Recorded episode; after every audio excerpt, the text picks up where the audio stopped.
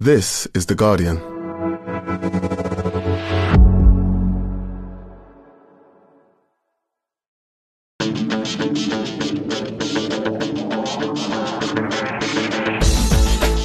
Hello and welcome to The Guardian Football Weekly. The international break begins, but we keep delivering. England have qualified, so we'll do some who should be on that plane chat. Jazz singer Cole Palmer, is he the heir apparent for the ten shirt if Bellingham isn't fit and if Maddison isn't fit? Should Raheem Sterling just book another plane to somewhere else? Big week for Wales, two wins and they're there, while Scotland are on the brackets good beach and Northern Ireland and the Republic are on the brackets bad one. Then there's C E O news from Manchester United. When did we start to care about the name of any club's C E O? It's not Richard Arnold as United to beam up Patrick Stewart. There's some more news about Chelsea's finances under Abramovich, which leads to a nice hypothetical discussion about stripping clubs of titles and if that would make any difference. All that plus your questions, and that's today's Guardian Football Weekly.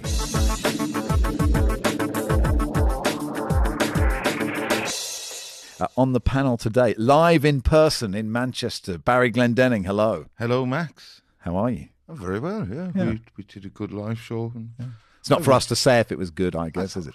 We've done three now, yeah. London, Bristol, Manchester, and nothing has gone horrifically wrong yet. That is true. Uh, also on stage and with us, John Brewin, welcome. Hi, Max. And Nedum Onuoha, your first live show. Um, yes. Yes. Yes, my first live show. Do yes. you think if we asked you to do another one, you would say yes? Um, yeah, I think yeah? I would. It's, okay. It was it was easy enough. The crowd was very... Uh, keen to engage, so yeah, yeah. That was, it was good friendly fun, yeah. crowd. Yeah, very friendly. Yeah, there was yeah. a few musical numbers. We, if we'd known yes. you played slap bass guitar, that would have been a... Next time, will you bring your bass guitar? We'll see. Okay, we'll, we'll see how the world is at that moment. In a yeah. new metal style, is that what you're promising? In, not quite, no. But um, if you want to see what type of style I was trying to go for, yeah. someone YouTube or Google Primus. Right, yeah. Linvoy Primus. Was he, uh, Linvoy, yeah, big Linvoy. What a bass player one, yeah. he was. That's what we're talking uh, about. Les Claypool. That's that's the bassist in Primus. Yeah, and he's very very good. Okay, not to, not to be confused with Timothy Claypole. Right, I don't know who that is. He's the ghost from Rent a Ghost. Is that the ghost? Or the from jester? Ghost? Yeah, okay, yeah. Right. Sneeze and a donkey appears. That's yeah. what I remember. Anyway, um, England. All Barry wanted was you to play the Seinfeld theme in between jokes. England, Malta um, on Friday night, and then they go to North Macedonia on Monday night. Uh, they've qualified already, so I guess it doesn't matter. Cole Palmer drafted into the squad. What have you made, Nedum, of sort of Cole Palmer? Like this move from City, where you all.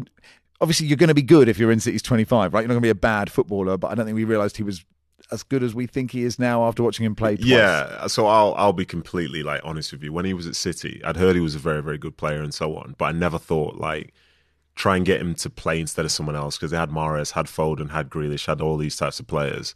And, like, it was, ah, oh, it's good, Cole's going to come on for fifteen, twenty minutes at the end. But, he's, you know, he's a good player. So then when you hear that Chelsea are trying to buy him and it's forty-two point five million pounds for someone that doesn't ever really start for the club, you're like, well, fair enough. Good luck to him. Wish him all the best. It's an interesting transfer by Chelsea, especially with the amount of players he already had there.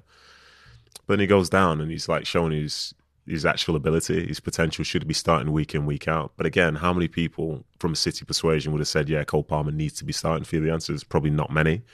But this is this is who he is. I think he won when he won the twenty-ones Euros in the summer. I think he was one of their best players.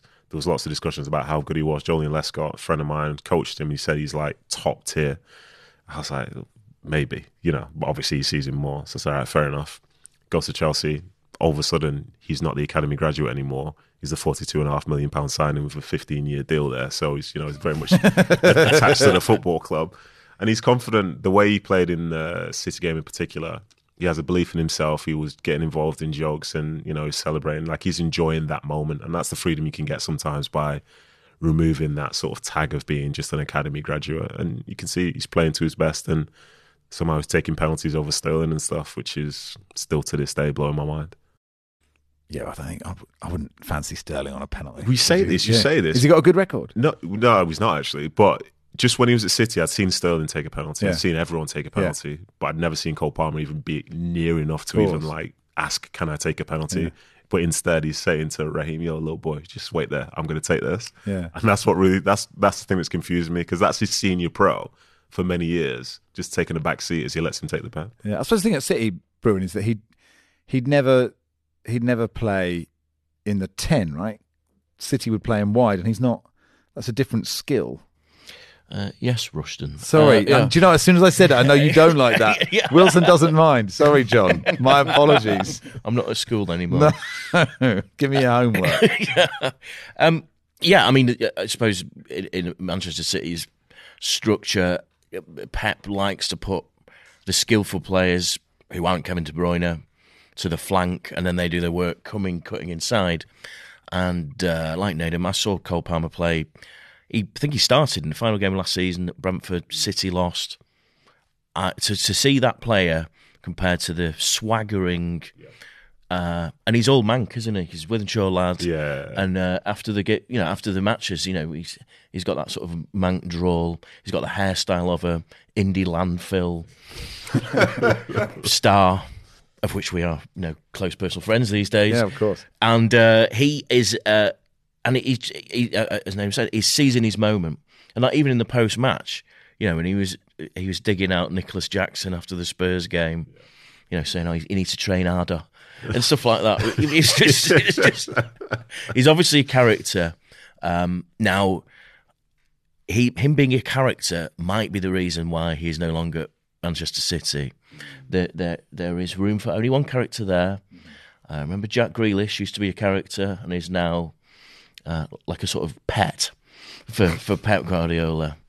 And uh, maybe Cole, you know, the swaggering Manc, maybe doesn't fit in with a Pep Guardiola, but in London, he can be, you the know... bright lights. Bright, bright lights, the London, fashionable yeah. King's Road, me, yeah. swagger. Go out with Ben Mee. Yeah, I see it now, yeah. Are you more or less nervous about England winning the Euros now that Cole Palmer is the third choice ten? Uh, I am quite nervous about them winning the Euros. I mean, some very good players are going to be left out of that squad, and there'll be the usual wailing and gnashing of teeth. I think after his performance against um, Tottenham, everyone's saying, oh, how, how can Raheem Sterling be left out of the squad? And it looks like he will probably be left out of the squad unless there's a raft of injuries. But if you want to put Sterling in, who do you leave out? You're going to leave out someone whose omission will prompt wailing and gnashing of teeth. So yeah, I'm I am quite nervous. I my main hope uh, is that Gareth Southgate will will stymie them, as he has done on two occasions previously.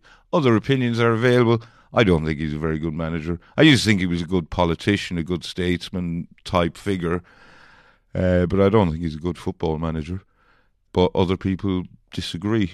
But I'm I'm firmly in the camp that he is holding the England squad back. Are you in that camp, Nedum? I'm not actually, no. Oh. Um, as I think through my lifetime, which England managers of the past would be able to have won something with this England side, would you say? Bobby Robson. Do you think? Venables? Te- yeah, Terry, yeah. Venables was the most tactically astute, wasn't he? Of yeah. Those, all those yeah, he, he, he... studied, uh, you know, patterns of play around the world. You know, did his homework. Was a success in Spain. You know, could could adapt. Mm. I mean, Venables was a. It was like a once in a lifetime English coach. Yeah, but then with Venables and his traits, do you think the team would have been informed the way that it is, with people getting the opportunity from probably a year, two years sooner than say other people would have? Are you saying that they still had to drink down Scri- Scribes West to get a game? you could, you could say was. that. You could yeah. say that. I think.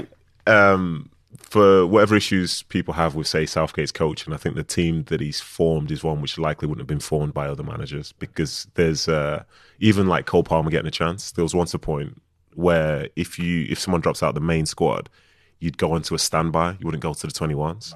And I think there've been people across the years who've had the chance to play and gotten a little taste of it from, say, sooner than they would have done otherwise. Because as, I think as we look back, we kind of knew well, years ago, you knew what the England starting eleven was. And then you had a whole bunch of players who were really good who might never get the opportunity to play in the squads, and a whole bunch of people who were younger who would never get the opportunity because someone's already on the bench that's covering for someone else who's going to start every game. So I um, I think there's something about him, uh, and I think the team is good.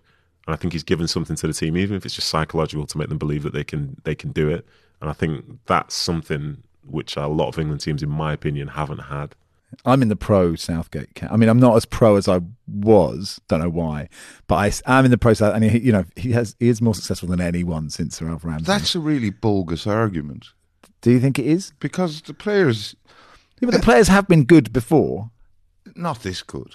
Like, you such an even spread throughout. But you say it's not even spread. Like, defensively, it's not amazing, is it? Really? Like, our centre-backs aren't, like, yeah, the not, best in the world. Yeah, it's not Toes, Ferdinand's mm. and Campbell's, all that stuff, is it? Well, I'm only going on the evidence of what I've seen with my own eyes in the, the game that they lost against Croatia. They threw it away. And uh, the game against Italy, they threw it away. the, they are both games England should the, have won. The game against France, they threw it away. Yeah, the Italy one no. for me. It's as we get further away That's from three it. Times, I remember. I remember. Uh, obviously, they lost, but they lost on penalties. Yeah. You know, for as bad as they were, they still had a chance to win the whole thing. So if they would have won the whole thing, would we have said, would we have said, "Oh, they were so bad in the final, though," or is it just a case that they won? Like even the well, last. But it shouldn't have gone to penalties. That's my argument. It well, in have a, got near in a final against Italy, there's every chance. How many like finals are just complete blowouts? But you go a goal up, and then you you've got your. They're playing really badly. You've a chance to put the game to bed, and what do you do? Oh, let's just. Sit Isn't back it, so, and, how do we describe like, Argentina then in that World Cup final when they had the lead, and before you know it, France are right there with them? Was it like the last fifteen minutes when Mbappe scored a couple to take it to extra time? Was it? Yeah. That's what I mean. So did Argentina blow that one? Or did they just win the World Cup? They won the World Cup. I know, but they blew it then because they didn't need, should never have gone to penalties. When they were that dominant, should never have gone to penalties then. Yeah, but they won the penalty shootout. So that's what you see going with this. So is it about England's penalty taking or is it about England's performance in the final? I, I think it was about their performance in the final. I think they had Italy at their mercy and they let them off the hook. And that's all down to Southgate. That, you know. No, but Nedum makes a good point. Because they blew it, Argentina, because it was they were taken to penalties. They just happened to win the shootout. But you, you're making it sound like winning a sh- that that hoary old saw that a penalty shootout is a lottery. It isn't. As Gareth should know. Uh, yes. from, from, from previous experience. I think with Southgate is what he has managed to do, and I don't know if this will last forever and manages to have a shelf life, which may be the problem that we, we might run into at this point is he made the England players feel like they weren't England players, which which is in a big tournament, in a big game, they're playing well and they see it all the way through, as they did against Germany, say in the Euros. And then in that final, when we us three watched it together, they suddenly became England again. Mm. Remember this? We discussed yeah. this at the time, which is suddenly they start hoofing the ball long. They, they panic when they're in possession in a way they hadn't done before. And that was what Southgate managed to convince that team to be the, great in the sum of their parts. But in that, that game against Croatia, the France game, and in the, suddenly there's that point where we're English. We, this could actually happen. Oh, no. And that's when English doubts crept in. And that's the thing that Southgate hasn't conquered. If you take each tournament individually, you could say, yeah, England did well. Yeah. But he's had three chances yeah. now. Yeah. Uh, there's a bit of a pattern emerging. There is, there is no one else to give a chance to, though, is there? I mean, who, who, who does it go to? Well, the job. Yeah. I want Southgate to keep it. do, do you not think as well, though, with, with these tournaments, we're looking at it obviously from a very like in, English lens as such, but there have been other teams within that same three-tournament cycle who've really struggled. But it's like we don't take them into account because all we see is their name once it's like time for tournament time. You mm. know what I mean? Like, how well have Spain done? You know, we could talk about... But if say, they Germany, qualified for... for the Yeah, yeah. exactly. For the last two World Cups, mm. isn't it? So there's more to it. There are lots of nations who are in a worse position than England, but it feels like England are in a worse position because they've not maximised their potential. Does it not feel, though, that the best team in Europe is France? Yeah. By a long, long way. And then the second best is probably England. Yeah, I think, and then Spain is not Spain as we recall it. No, Germany isn't. Uh, Germany, Germany, Germany are at home, so I suppose that's a positive. They yeah, yeah, horrendous. But. I mean, they, they were bad before Euro, before the World Cup in two thousand six, and then discovered a load of players that you've probably forgotten now. And yeah, then I couldn't name one that was. I can't even. Yeah, well, Lucas Podolski. yeah, yeah, but, but they they came third in that tournament, and they were surprised. I mean, Germany being at home, I think that'll be good for them, but they're not a great team. I mean, in, in, you know, in Barry's, I think what Barry's saying is that England should be good enough to win this, but this manager's holding back. Is that what you're thinking? Or you just don't want to ever think that England might win anything? Um, no, I, I think they are good enough yeah. to win it. But I do think if they don't win it, it'll probably be down to Southgate's excessive caution. Yeah, I think the thing I think is it's much easier to be in that position because the chance of winning any yeah, individual tournament, it, yeah. like so, the only way you're wrong is if England win it, which is very unlikely. So it's a. It's but a I, better... I don't think it is very unlikely. I yeah. think it's anyway. We'll find out. Italy face North Macedonia in the same group. If they win, then there's a big game. Ukraine, Italy, winner takes all on Monday.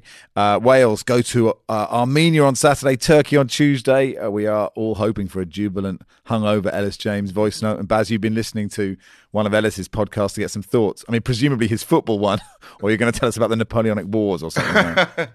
No, he he and uh, Robbie Earnshaw and Ian Roberts were discussing the games. Obviously, they're both huge games. They have to beat Armenia, and if they beat uh, Armenia, that's away. Uh, then they've Turkey at home, and so they have to win both games. I mean, Robert uh, Page's goose looked cooked there for a while, but they pulled two brilliant wins out of the bag against Latvia and Croatia. I don't think anyone saw them beating Croatia. And I think the lads were discussing, basically they were having a debate, should Brennan Johnson start for Wales or not? You would imagine he would be a first choice uh, for one of the first names down the te- team sheet, but he didn't start uh, against Croatia. Uh, so do you fix it? Do you tinker with a winning team or not? So it's between him, Brooks, Kiefer Moore and Harry Wilson. Harry Wilson. Yeah, one of those will miss out, basically. Harry Wilson was brilliant against Croatia, scored mm. two great goals. Um, well, I've, I've watched a bit of Wales over this qualifying campaign. They've got this guy, Jordan James, plays for Birmingham City, nineteen, replaced Jude Bellingham pretty much, and uh, he looks the business. Really does. Him yeah, against he, Modric, and he, he came out the better. Yeah, he, he and Ampadu are... Well, Ampadu is the player that we don't know how old he is because he's been around for so long. Yeah, yeah. But he's still on. He's about twenty-three. um, Scotland go to Georgia today, Norway on Sunday. Doesn't matter. Uh, they've qualified. Um, uh, Matters a little bit okay. because they've lost three games in a row. And no, they were only friendlies, and there were friendlies against... Uh, big opposition in France, England and Spain, but you don't want to get in a losing habit, and they've done so well. Spain wasn't a friendly, was it? I mean, it was. Oh, sorry, yeah, Spain wasn't a friendly. Uh, France and England were, but yeah, they need.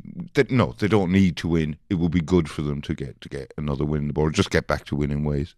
I was going to say they could just warm up to go out in a group stage, can't they? That's the. This could be their. This could this, be their this time. Could be They've never been out of a group ever, have they? Never, so, never. That'd be great if they managed it, you know. And in these Euros, you can come bottom of your group, as far as I can tell, and still get through. Yeah, yeah. You can get no points and still get. Not through. Getting out of the group stage this time will be. Yeah, it's actually re- hard. Yeah, yeah. yeah. Um, uh, you know, everything will be pretty much sorted, won't it, over the next few days? We will explain what happens as and when it happens. Um, Israel played Switzerland last night. It was played at the Pushkas Arena in Hungary. Uh, it was a one-all draw, which means Switzerland and Romania stay top with sixteen points. Israel are third with twelve. They play Romania on Saturday. Switzerland play Romania on Tuesday. Any of those three teams could go through. Just on the subject of Israel, we've had lots of good and interesting questions about Israel and Gaza, including players posting on social media about it. We've had, you know, we have, of course, done loads of podcasts on human rights in lots of other places. We're not ignoring these questions, and we want to do that properly. And I think we could be forgiven to, for saying we're not exactly sure how to do that properly, but we are working out the best way to do it. And we will cover that in detail soon. And that'll do for part one. We'll be back in a second talking about C E Os at Manchester United. God.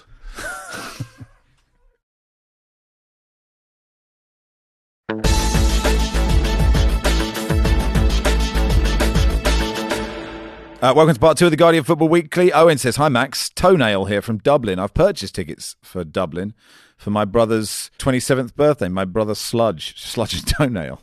Uh, so I don't think I can do it justice to be the great unveiler of such a gift in comparison to you and Barry. Could you let Sludge know to meet me at Tona's Bar at five p.m. that Thursday evening? We're not doing it on a Thursday. Yeah, it's so, a Monday or Tuesday. That, is that? A, I mean, all those names. Have I been Urban Dictionary? Is that? Do I need to check what Sludge and Toenail is? Can somebody check what Sludge and Toenail is? Um, anyway, have fun on Thursday, but we won't be there. But we're there on Monday. Ashling says, "Hi, folks. Um, Ashling here, I have my tickets bought for Dublin on the twenty-first, and while I'm looking forward to it, I hope it was an unintentional oversight. It coincides with a landmark event in Irish football history, the hotly anticipated friendly between the Republic of Ireland and New Zealand. Promises to be a pulsating encounter and will almost inevitably be Stephen Kenny's last match in charge of the boys in green. Will there be a big screen to watch the drama unfold?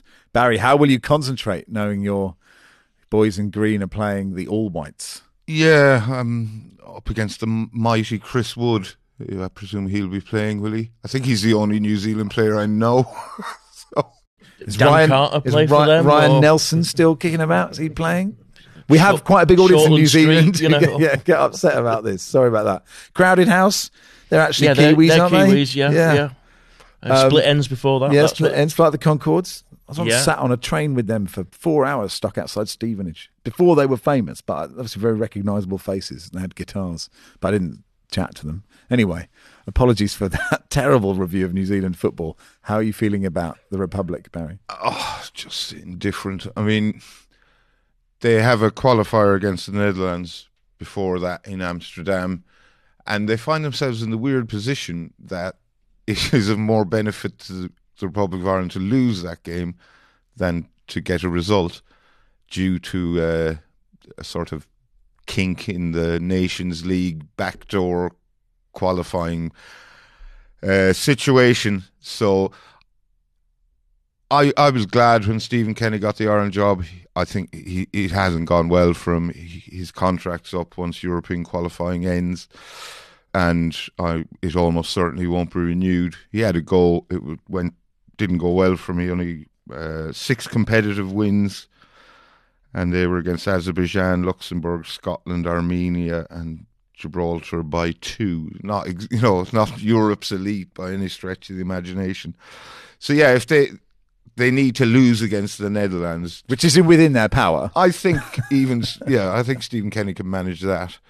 Lose away to the Netherlands, and then they have a very, very slim hope of getting into the Nations League qualifiers. And even it, in the unlikely event that happens, um, so they need to lose to have a chance to get through. Yeah, yeah. And the manager and the players know this. Yeah, yes. But they're sending a team over to the Netherlands. You've got to send a team, haven't you? Otherwise, it would but look really how, obvious. How does we how does lose three nil? Then that might be. Yeah. How how does that work? Where there's actually a benefit to losing. What's the point in anyone? It shouldn't work. It shouldn't be the case, but uh, it has been flagged up to UEFA, and apparently they're sort of big shoulder shrug. Get get Jonathan Wilson's shoulder shrug emoji out. They don't seem to care. But yeah, it it they need as many teams above them in the Nations League rankings to qualify through the usual channels to improve their chances of getting into the qualifiers, and the Netherlands are one of those teams. And have they just called up like a regular Ireland squad, or is it I mean, just that's, like... I mean, that's not a bad idea if you want to lose a football match. I mean, Barry's got the call, yeah, but... I'm saying, what's if you need to lose a game and the other ones are friendly, why would you call up some of the regulars that didn't give you the opportunity to qualify outright? I suppose, I mean, what choice have they got, I guess? You know, it's not a sort of. I'm I'm hugely confident that a full strength Ireland team can lose but against the Netherlands. Yeah. What if they don't? That's in the Amsterdam. Thing. I mean, even if they do lose, there's still it's a pretty slim. Yeah, uh, Art says um, thoughts on Patrick Stewart in to replace Richard Arnold. It's a strange move, but as he captained the Federation Starship U S S Enterprise, he probably has more experience than the last two. Sh- last two. Shame Spock is already gone. Would have loved him to grow our intergalactic fan base. Yeah, we've signed a new hyperspace partner. Um, so yeah, Richard Arnold is leaving Man United as chief executive. Uh, this is all around Jim Ratcliffe uh, getting control of the footballing operations. Arnold's been there since two thousand seven. Um, he was commercial director and then group managing director. And then when Ed Woodward left, uh, he got this job. He said, it's been an incredible privilege to serve this great football club for the past sixteen years through highs and lows.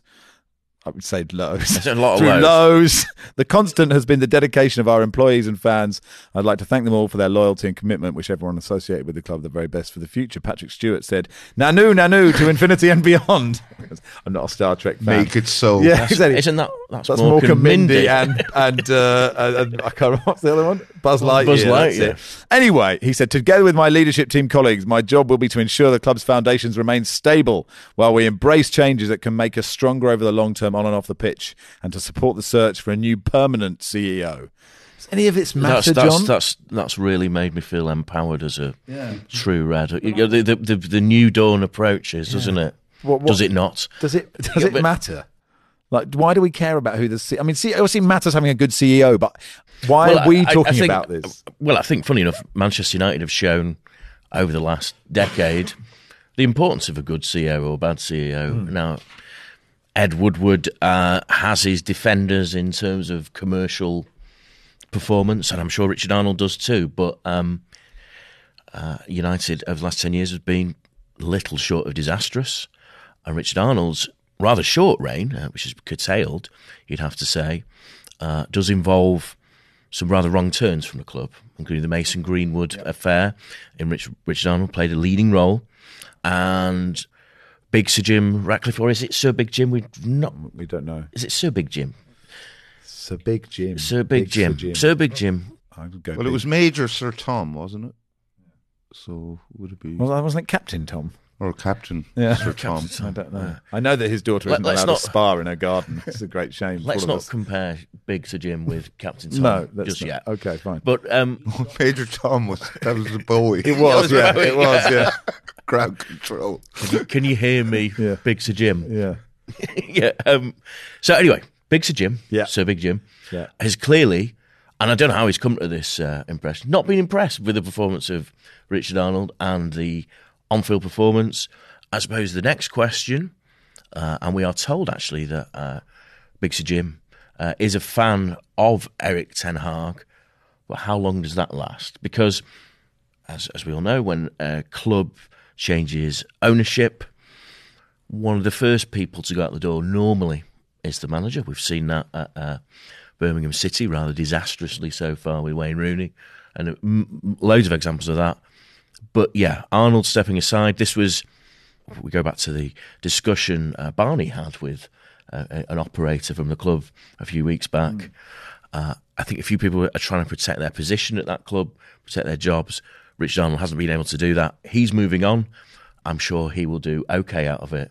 I don't think we need to worry about him financially, and he'll probably pick up a, a perfectly good job without the pressure of being C E O of Manchester United, of which you would suggest there can't be many more high-pressure jobs than that. They, they all sort of say it filters, you know, this all filters down to the dressing room, like in your experience. No. You, you don't, absolutely. You do, yeah. Absolutely not, no. Um, this feels like more of um, a P R type thing to just make, give the illusion of, well, I say illusion, but give the idea of competency. You're changing everything. The club isn't what it was because it was so bad. We have to make it seem like everything's changing. But realistically, if you you go to a training ground as a player, you see the staff, you see manager, staff, players, you train, you go play in a game, that's it.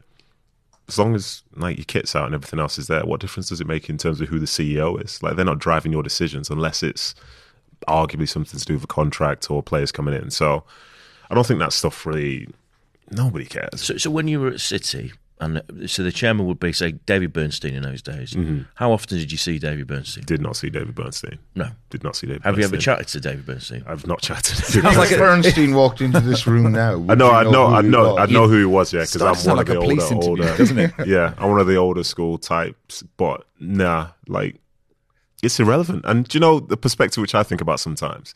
So you see how commercially United have been doing great or whatever. I wonder if those people, they're all in a boardroom together, patting each other on the back, saying how good a job they're doing. They're undoubtedly so, yeah. And they look at the field and says, these guys are letting us down, the ones on the field. You know, do you think they're self-aware to believe that they've got anything to do with anything out there? Or is it a case of like, as I say, they think, oh, you know, I need to have done more to have helped but, the but, team. But so the question is, how much do like, like how much do they have an effect? That's realistically, yeah. Realistically, and this is this is like a very, it's a hot opinion for some, because, you know, when I watch, if I watch United on T V, if they win, it's great, Ten Hag's done great. If they lose, like Neville will talk about like the Glazers, you know what I mean? That type of thing. And I, I, I hate that, because you can, the two things can be going on at the same time, but then still be very much separate, but they always seem to be linked. And I think they could have maybe put certain people into better, better leadership positions, but realistically have the team underperformed. If the answer is yes, then that's down to the people who are in charge of helping them be better. But City became better when better people were put into leadership positions through that club, right? But if City say in the last few years, this year has been more significant because of, say they've had really good players and so on, but Guardiola's been the defining yes. factor for those players. Because if you would have had but another he had manager... To have, he had to have the right people around him. Or are those people only good because they've got Pep with them? Possibly. And I think for the way that Pep is at City, they allow him the freedom to be able to do his job openly. Yes. I think at Bayern, that's a different issue because you've got all the legends weighing in all the time. Yeah. But that structure, like the players, they speak to the manager. The manager, if the manager feels comfortable, he'll stay for longer. Yeah. But he's the one that creates the vision. At United, it feels like there isn't enough support from those people, like the execs. Like a manager of Manchester United becomes an isolated figure, which is what Ten Hag feels like now, doesn't he? It's like it's him in the eye of the storm. There's no one around him. It's true. And some it, people prefer that, though. Well, they do, yes. But I mean, when we, I mean, Sir Bobby Charlton, we had his funeral this week. That was the factor that kept Alex Ferguson in the job, is that he had Sir Bobby behind him, mm. and that. that I'm so sure. you need strong, you need strong characters. Yeah. But aren't you saying that that the people in the room, you know, slapping each other on the back saying we've got the best noodle partners yeah. and these guys are letting them down. You're yeah. saying they do have a point because they're doing they're making lots of money. Essentially, because in an ideal world, say with the Ratcliffes and so on, they'll want success on the field but they also want it commercially. Yeah. You know, they want both sides of it. But then they're probably going to try and put things in play that they believe will help the football inside. But again, like when you watch that team play for their potential, they're not playing to their best. And how much of that is down to the C E O or certain people in and around it, in my opinion. How much power, John, do you think Ratcliffe is going to have? Because he's very much going to be a minority sh- shareholder, and I can't see the Glazer ceding too much decision-making power to him. Yes, that is. I mean, th- this is. The, I suppose that is. You know, it's something that might happen. Is when does when does Big Sir Jim and the Glazers? When does the first row happen? But the suggestion is that twenty-five percent is the first tranche of him eventually taking over. And that's that's the way it's it's supposed to be, but because as things stand, I believe there's a twelve-person board of execs at United, six of whom are Glazers, Glazers yeah. siblings. And if in the event of a a tie, yeah. Joel and Avram have the final. Joel, Joel has a casting vote. Yeah, yeah, yeah. So, is that going to change? Well, I think those are the questions. That's a very good question, Barry. I don't know the answer to that one, but it's something that uh, if this deal is being wrapped up and Richard Arnold's departure suggests it is, those are the details that we're going to have to dig out as journalists, aren't mm. they? You, you... Is, isn't it a sad state of affairs that we're talk, even talking oh, yeah. about I've this? Sort of, yeah, I'm not zoned out, but... you know, you're not going to spend one and a half billion to have no say, though, are you? That's the thing. Uh, no. I would expect something. Because it's going to take me quite a while to rustle that up, if I'm honest. Um, yeah. Chelsea face uh, fresh questions over how uh, former owner Roman Abramovich funded the club's success after leaked files revealed a string of secret payments that may have breached strict football rules, uh, including F F P. Uh, experts said the transactions uncovered through a joint investigation by The Guardian and international partners could lead to the Premier League imposing punishments on Chelsea, such as a deduction of points. Uh, the files revealed a series of payments worth tens of millions of pounds over a decade, routed through offshore vehicles belonging to Abramovich. The transactions in question appear to have been for Chelsea's benefit, raising questions about whether they were declared in accounts submitted to football's governing bodies. Um, do read Rob Davies' piece about this in The Guardian. I think the interesting conversation... I just don't know what to believe anymore. I mean, I, this is such a shock to yeah. me. I, I, I, I've never, ever suspected anything like this was happening. Did you? Oh, God, no. God, the... the, the, the No, it feels like the, the oh, I've just opened my eyes yeah. to oh. Well, I, I think a, I, I don't know what a realistic and sensible sanction is, right? But obviously, we've got this happening, we've got the City charges happening at the moment. But an interesting conversation, I think, is obviously Man United fans say get rid of City's titles, right? Just get rid and, of City, and that, you know, that's... yeah, and, and you know, Tottenham fans or whoever say strip Chelsea of all their titles. But don't you think actually being stripped of your title would be better than having a points deduction? Because your fans aren't going to care. Like if you told, if you said to a Man City fan, "Oh, by the way, that Aguero goal now doesn't actually win you the title," they're not going to go, "Oh, let me just let me just take back all that emotional joy that I had." Nedum would be delighted because it was all his fault. Yeah, that's true. Wow, some of it was, not not all of it. Yeah, I think that's um that's a that's a good question. That's a good question. I think the points deduction. Because say for the City charges, again, like I'm somehow linked with that period as such. Mm. And if, say, something was to happen to them and they had points taken off them for this season, like, is, do I have to go and apologise for yeah. something like I had no idea about? You know, they want I mean? to take the points away from when you finish tenth. Yeah, so exactly. You go down to thirteenth. Yeah, exactly, and it's justified, and people are like, yeah, God, this is what they deserve, and it's, I don't know, it's a, it's a strange one. I don't, I'm not very good at sort of figuring out what the right sanction is for any particular like incident, but there isn't really a sanction that's going to affect a the fact that they've won the trophy and enjoyed themselves. They, mm. they can't. And taking points off them now, the argument is it's a different regime. It was nothing to do with us.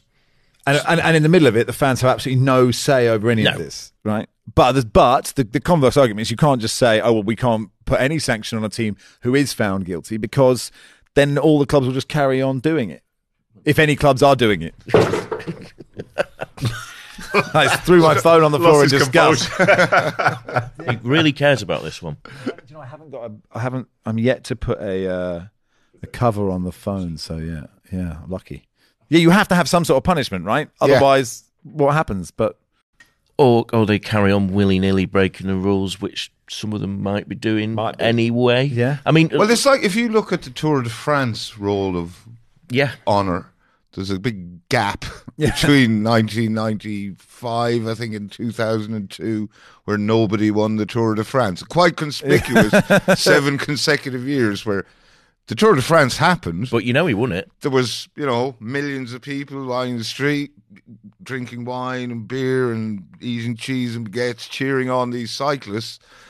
They're, you know, I, I remember them vividly. And But if it, historically, those those tours didn't happen. Nobody won them. I mean, Juventus had titles stripped, didn't they? And I think their fans are just quite happy to say, we've that was our...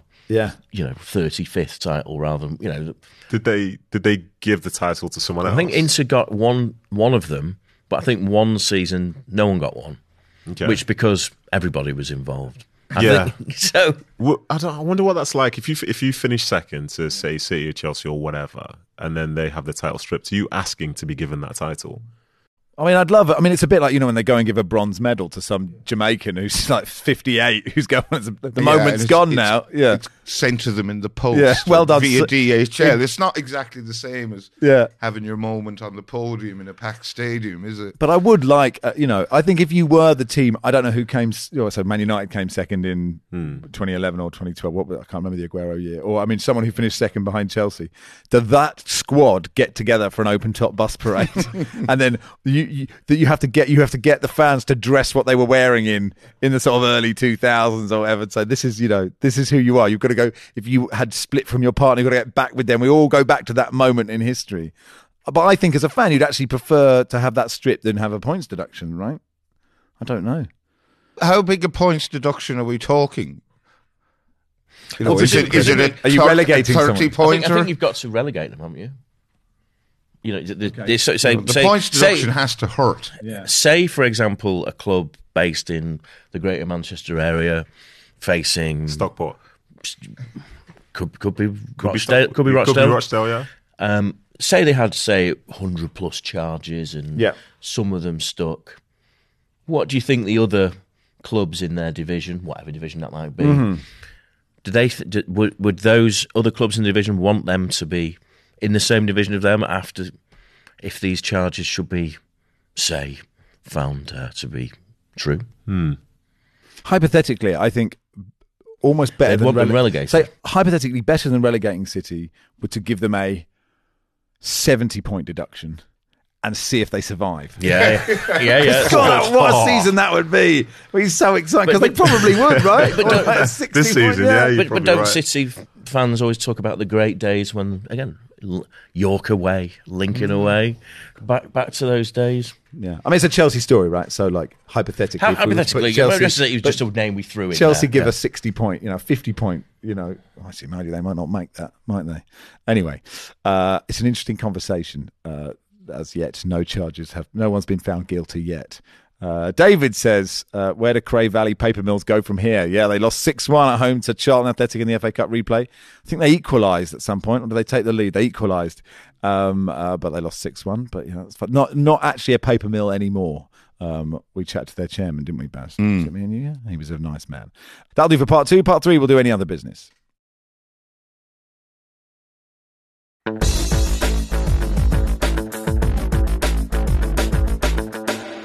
Uh, welcome to part three of the Guardian Football Weekly. Uh, Dylan says, how did Nedum feel seeing someone older than himself score last week in the Premier League? Thiago Silva scoring a header. Quite a lot older as well, isn't he? Yeah, considerably older. Yeah. Uh, listen, I'm very much at ease with it. Yeah. Um, I jumped out when I was ready. He can keep going for as long as he wants. As long as he wants. It's like a, it's the reverse of, you know, fans going, I realised, you know, it's when a player younger than you scores. But for a footballer, it's a player older than you. It's yeah.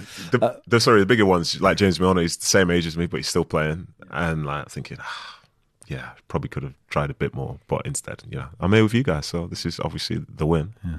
Jack says, in light of Petr Cech signing for the Belfast Giants, does Nedum think he could scuff one into an ice hockey net? Yeah, I feel like every international break, Petr Cech signs as a goalkeeper for, for an he ice hockey team. He changes clubs a lot, doesn't he? He does, yeah. He's a journeyman, isn't he? Uh, he has joined Belfast Giants on loan from Oxford City Stars as temporary emergency cover. Uh, he joined the Guildford Phoenix in uh, end of twenty eighteen nineteen season, and then he signed for Oxford City from Chelmsford Chieftains, yeah. So he really can't, he just can't stay put, it's can like, he? It's like the Mo Johnston. Uh. He's the Wayne Biggins yeah. of, uh, of of ice hockey. Um, Luke says, having been managed by him, can Nedum confirm if Harry Redknapp is still with Sandra or if Neil Warnock has swooped in, as Max Rushton seemed to think? I get my Sharon and Sandra's mixed up, don't I? It's definitely Sharon for Neil, isn't Sharon it? for Neil, Sandra for, for Harry. You don't have to answer that one. Uh, Liam says, did Andros get the tip of eating chicken feet for marginal gains from Barry, given his lengthy and illustrious career? Is this how Barry makes sure his body recovers after every pod? Uh, or is it his go-to hangover cures? Yeah, uh, Andros revealed he's hoping to lengthen his career by eating chicken feet. Your thoughts, Barry? Um, well, we, we did a live show with uh, Andros's dad, Troy, on Monday. And I didn't see the chicken feet story until Tuesday, so that was an opportunity missed to, to quiz Troy about his son's uh, chicken feet fetish, I suppose you could call it.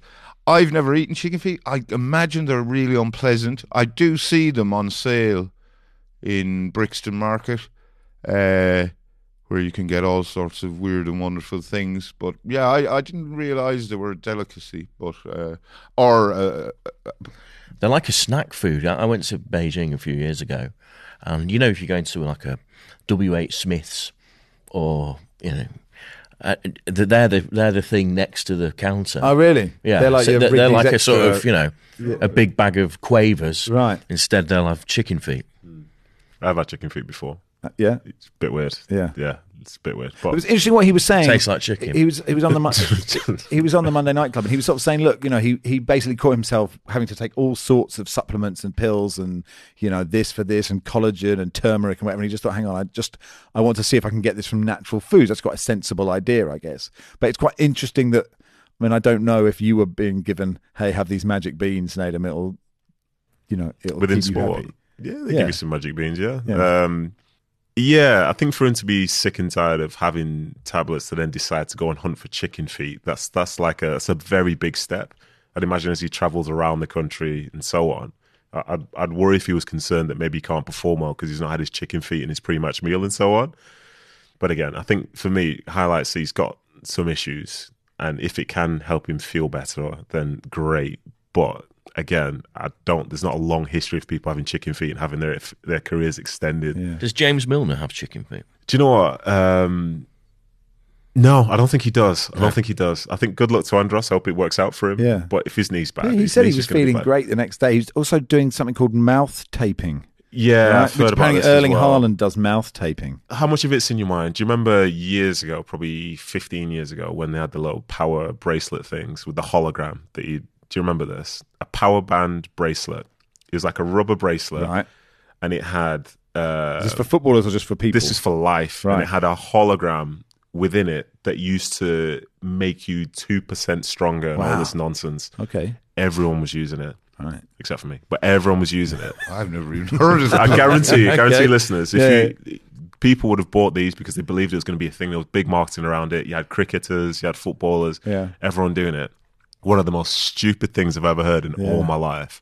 But people said they felt better because I remember of the it. nose thing. You know, there was the, there was the Vicks Vapor yeah, rub Vicks, on the chest. Yeah, yeah nonsense. Is, but mouth taping is, I, I tried to look it up. It sounds quite unpleasant. But it's when you go to sleep I don't think you tape your mouth sort of wide open like the Aquafresh advert. I'm not really sure. But apparently Erling Haaland does it. It's good for your breathing or some such.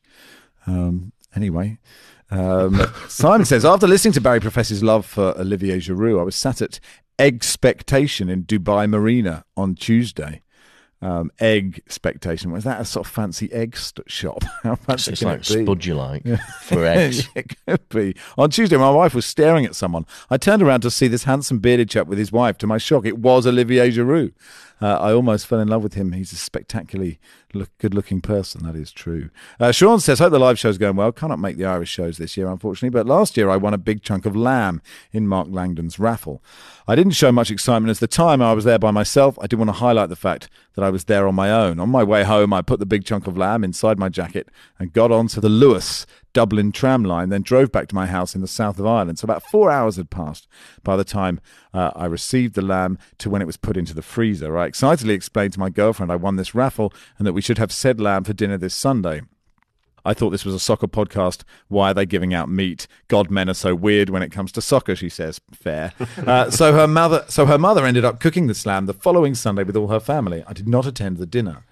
I'm not sure how long that lamb had been out of the chilled area from when ye got it, but every one of her family ended up sick. So a word of advice, maybe leave the meat in a chilled area before each raffle. Um, love the show. Keep up the good work. Uh, look after Barry when he's back in Ireland. Um, uh, Producer Joel says we do leave the meat in a chilled area. And we only do meat raffles when Mark Langland's there because otherwise it would be silly. And uh, he's not coming to Ireland, so uh, hopefully we'll be safe. We do hope your family have recovered. Steve says, not a question, just a comment. Listening to Football Weekly during a vasectomy is old news. Listening to Football Weekly during a colonoscopy prep, the new way. Well, look, good luck to you, Steve. Uh, hope you're all right. Um, cool. Which part of the, the prep? That's just you. That's the laxative one, isn't you it? You just sort of sat in the throne room, isn't it? Yeah, that is... Um, You you take the you drink the I've had one and you yeah, take yeah you take the sort of powdery drink and you think actually I think I'm feel all right and then suddenly it goes all Munich full Munich it goes full Munich very very quickly. Um, Alexis says uh, hi Max and team, just thought I'd try and redress the balance of the Football Weekly pop- population after all vasectomy chat. To let you know that I'm listening to you while waiting for my wife to have a midwife appointment. It's the second time in the process I've squeezed in a bit of Football Weekly, having had to wait outside for one of the scans. Everything's all good. Hoping for many more Football Weekly pregnancy mashups. Not sure I'll be allowed to make it. Uh, it'll be allowed to make it into the birth playlist. Uh, maybe I'll try and play it on a speaker on my wife's stomach. Now they've developed ears. Get them started early on the excellent football chat. She has no interest in football, but her dad once played against Pele, so I'm hoping it's in the genes. I've listened to every episode as I was looking for a World Cup podcast back in two thousand six. And there the pod appeared. Who knows how many hours of Barry I've had in my head. Glad the pod is going great guns. Looking forward to another seventeen years of listening. Do keep us posted, Alexis. Maybe you could call your little one Barry. Um, and that'll do for today. Uh, thank you so much, Barry. Thank you, Matt. Nice to do a pod in person. Thanks, John. Thank you very much, Matt. Thank you, Nedum. Pleasure, sir. Thanks all of you for doing the live show last night as well. We will uh, see you in uh, Dublin on Monday and Tuesday night, Brighton on Wednesday. Oh, you can still get tickets for the live stream uh, wherever you are on earth. theguardian dot com slash F W Tour twenty. twenty-three. Football Weekly is produced by Silas Gray with Joel Grove. Our executive producer is Danielle Stevens.